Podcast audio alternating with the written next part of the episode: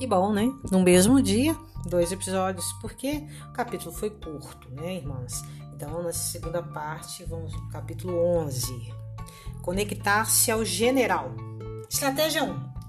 Efésios seis, dez, né? Quanto ao mais, sede fortalecidos no Senhor e na força do seu poder. Chegou o momento de estudar com detalhes a estratégia um. A força humana é muito limitada, extremamente condicionada ao humor e às circunstâncias.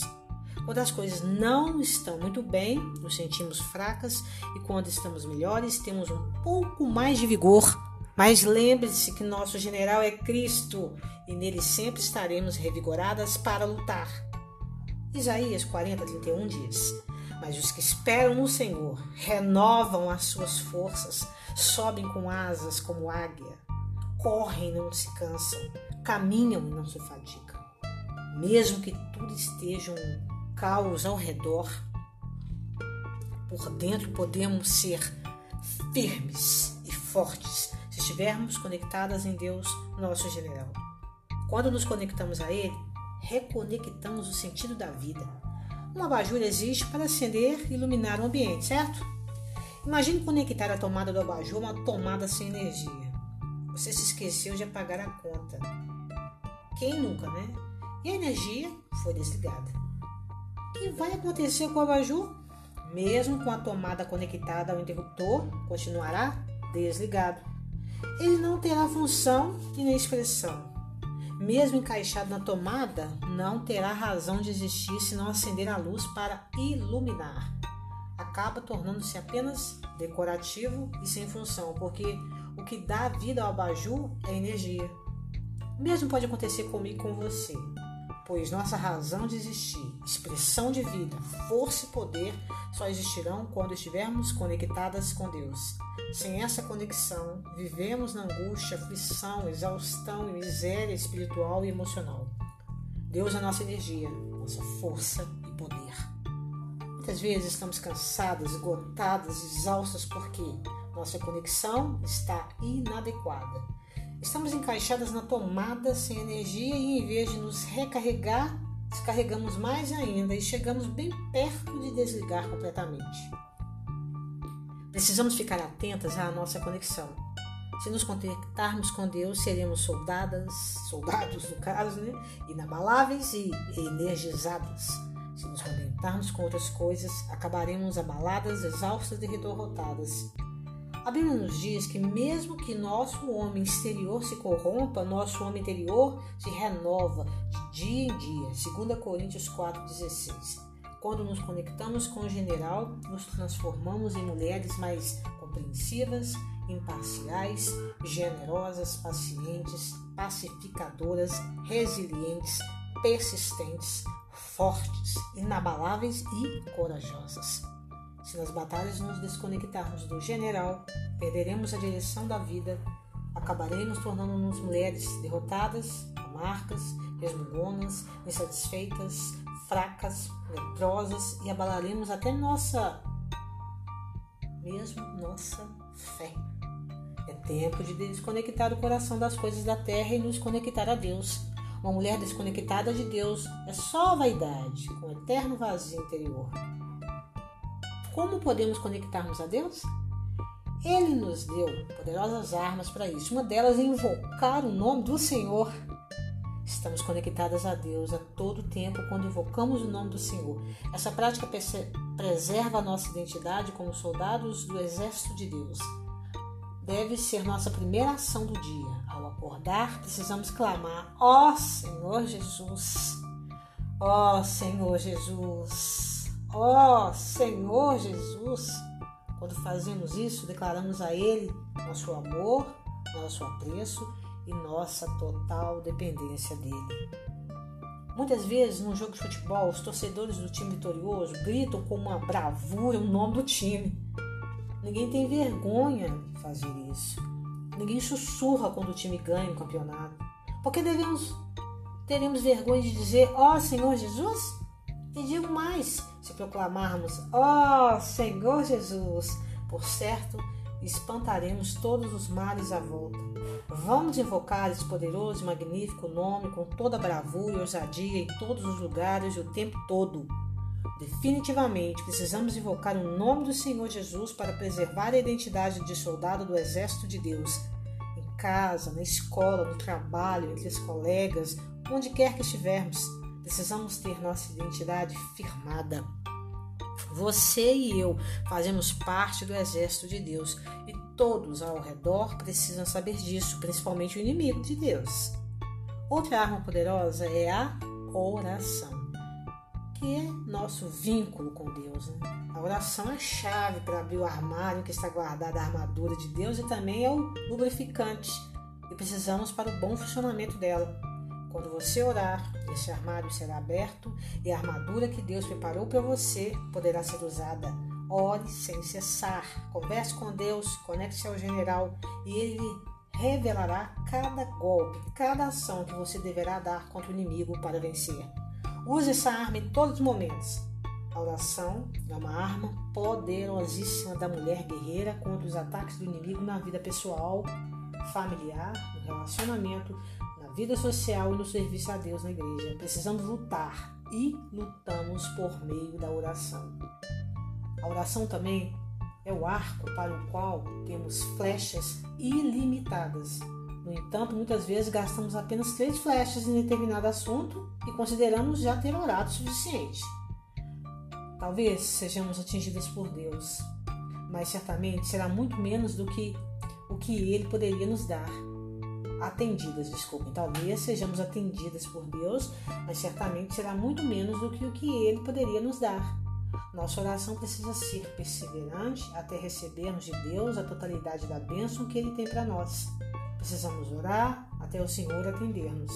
Certamente a oração perseverante não é fácil, mas ela é contrária à disposição natural. Mas sem ela, não há caminho para a vida espiritual vitoriosa. Eliseu repreendeu o rei em segunda Reis treze, de catorze a dezenove, dizendo-lhe que se ele ferisse a terra mais vezes, Deus derrotaria seus inimigos totalmente. Por vezes oramos por alguma dificuldade, mas na primeira vitória obtida desistimos de orar e consideramos o assunto resolvido. Precisamos perseverar até Deus eliminar os inimigos. Continuemos a usar as flechas até que Deus tenha vitória completa. Quanto tempo temos separado para orar dia a dia? Temos investido tempo para orar antes de iniciar as atividades? Ainda pela manhã, quando lemos a Bíblia ou o alimento diário, quanto tempo gastamos invocando o nome do Senhor Jesus? Essas perguntas servem para considerarmos como está nossa base espiritual para a guerra. Quantas temos vidas de oração constante e vitoriosa? Talvez você e eu ainda não a tenhamos. Porém, não desistimos nem nos deixamos abater. Vale a pena insistir dia após dia numa vida intensa e contínua de oração. De nossa parte, precisamos continuar a buscar, pedindo ao Senhor que crie em nós esse hábito saudável, limpe-nos das dificuldades e limitações e nos faça genuínas mulheres de oração. Em dias de batalhas mais intensas, talvez nos sintamos fracas e desanimadas a ponto de não conseguir ter forças para invocar e orar. Então, apresentamos outra opção para se conectar ao general, louvor e adoração. Hinos e cânticos espirituais são armas resgatadoras. Quantas vezes ao ouvir um louvor o Senhor nos toca, conforta, consola e traz de volta ao braço dele? Jó catorze, verso nove diz que se a raiz da árvore envelhecer e seu tronco morrer, o cheiro das águas brotará e dará ramos como a planta nova. Basta o cheiro das águas para fazer brotar em nós alegria, corajamento, forças, ânimos e coragem. Portanto, em dias mais tristes, use a arma do louvor e adoração para se reconectar com Deus. Um soldado sabe da importância de usar as armas e administrar o tempo. Sabe que usando as armas e organizando bem o seu tempo, estará conectado ao general e isso sempre a conduzirá a uma vida de vitória. Sobre o tempo que sempre dizemos que não temos, quero dar a você um exemplo. Quer ter tempo na vida? Aprenda a dizer não. Há alguns anos viajei seguidas vezes ao exterior para acompanhar meu marido nos compromissos profissionais dele. Todas as vezes que encontrava uma rede social da cidade onde estava, recebia dezenas de mensagens pedindo para eu comprar uma coisa ou outra para alguém, porque o custo-benefício para a pessoa seria melhor adquirido aquele produto no exterior. Por diversas vezes, meu marido e eu gastamos a maior parte, para falar a verdade, toda a parte do tempo livre correndo atrás de pedidos especiais e nunca cobramos nada por isso. Mesmo comprado, muitas vezes bancamos taxas de pesos extras nas bagagens para atender aos pedidos. A viagem que seria boa para passar um tempo relaxante com meu marido, longe da frenética rotina no Brasil, acabava muitas vezes tensa, e na maioria das vezes eu voltava muito mais cansada do que descansada, mais irritada do que relaxada. Então resolvi por mim mesma que isso deveria mudar. Mesmo meu marido sendo muito bonzinho, eu quis mudar as regras do jogo. Em vez de comprar tudo e atender a todos os pedidos, comecei a dizer que, se quisessem coisas do exterior, poderiam comprar e manter, mandar entregar no hotel em que estivéssemos no momento. Funcionou, mas piorou, pois tínhamos que ficar um tempão todos os dias na recepção do hotel em busca dos produtos que deveriam chegar. Algumas vezes, produtos eram desviados ou entregues no hotel em que não estávamos mais. Uma confusão. Resolvi mudar a regra de novo. Dei conta de que estava carregando bagagens que não eram minhas, colocando sobre minhas costas um peso que não tinha nada a ver comigo. A decisão mais linda que tomei por mim na época foi estabelecer a nova regra do jogo: dizer não. Muitas e muitas vezes carregamos o peso dos problemas de outros que não tem nada a ver conosco. Acumulamos nossas, sobre nós responsabilidades, sonhos e necessidades do mundo inteiro, enquanto nossas próprias necessidades acabam sendo sufocadas e ignoradas. Pare com isso o mais rápido possível. Você vai sobreviver. Diga não. Dizer não é libertador. Nada dos outros deve tomar o lugar das nossas prioridades. Não há problema em você ajudar as pessoas, desde que esteja em ordem consigo mesma e não se sobrecarregue, física e emocionalmente. Sim, emocionalmente também não precisamos carregar a carga dos outros. Devemos ajudar dentro das nossas possibilidades, pois apoiar até onde conseguimos, mas sem nos destruturar. Então você perceberá que as pessoas não a amarão menos por você se priorizar. Liberte-se da necessidade de agradar. Aprenda a dizer não. É algo que só você pode fazer por si mesma. Isso tem tudo a ver com a administração do tempo. Você conhecerá, começará a perceber que alguns contratempos são armadilhas de Satanás para tirar seu tempo de comunhão pessoal com Deus e na palavra. Existem várias armadilhas para distraí-la. Uma das que já detectei em minha vida é: não escuto áudios. Não façam isso, ouvintes, por favor. Se quiser, pode mandar textos longos à vontade, mas não mande áudios. Ou... Por que decidi isso? Não atender melhor? Para atender melhor o maior número de, de mulheres que conversam comigo todos os dias. Um dia eu estava com oito mensagens de áudio de pessoas diferentes. Uma de um minuto, de três minutos e até de cinco minutos e trinta segundos. Fiz as contas e naquela situação deveria de parar para escutar todas por dezesseis minutos. Sabe o que faço com dezesseis minutos das minhas vinte e quatro horas? Faço toda a leitura bíblica. Toda a minha leitura bíblica diária. Então, priorizo o tempo para as pessoas que realmente são minhas prioridades. Ainda assim, nunca deixo de responder a ninguém que me escreve, mas escolhi administrar meu tempo para que nada me roube o tempo que preciso investir no relacionamento com meu general.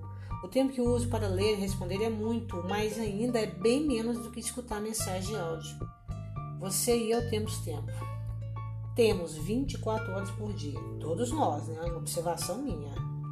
Eu, soldado do exército de Deus, amo meu tempo, valorizo cada segundo, minuto e hora do dia. O que precisamos mesmo é parar tudo, dar uma respirada e decidir como administrar o tempo.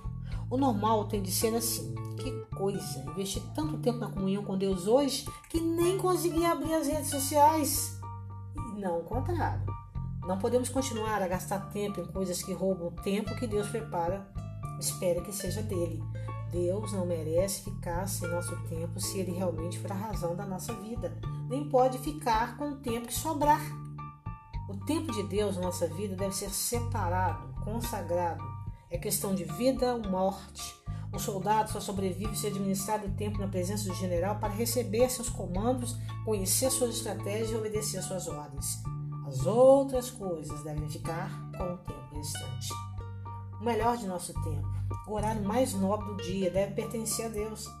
Quanto Deus pede tudo de você, é tudo mesmo. Ele não aceitará sua entrega parcial. Ele não quer negociar suas reservas. Ele não quer muita coisa de você. Ele quer tudo. Pronto. Um soldado organizado prezará seu tempo para estar conectado ao general e sempre estará com uma munição completa nas armas. Maravilhoso, né? Desfrutem. Realmente é muito importante colocar esse versículo na nossa mente, no nosso coração, no nosso falar. Efésios seis, versos dez ao vinte. Ele é um estudo grandioso na palavra de Deus que nos dá estratégias que nos levarão a ser vencedoras. Não percam os próximos áudios.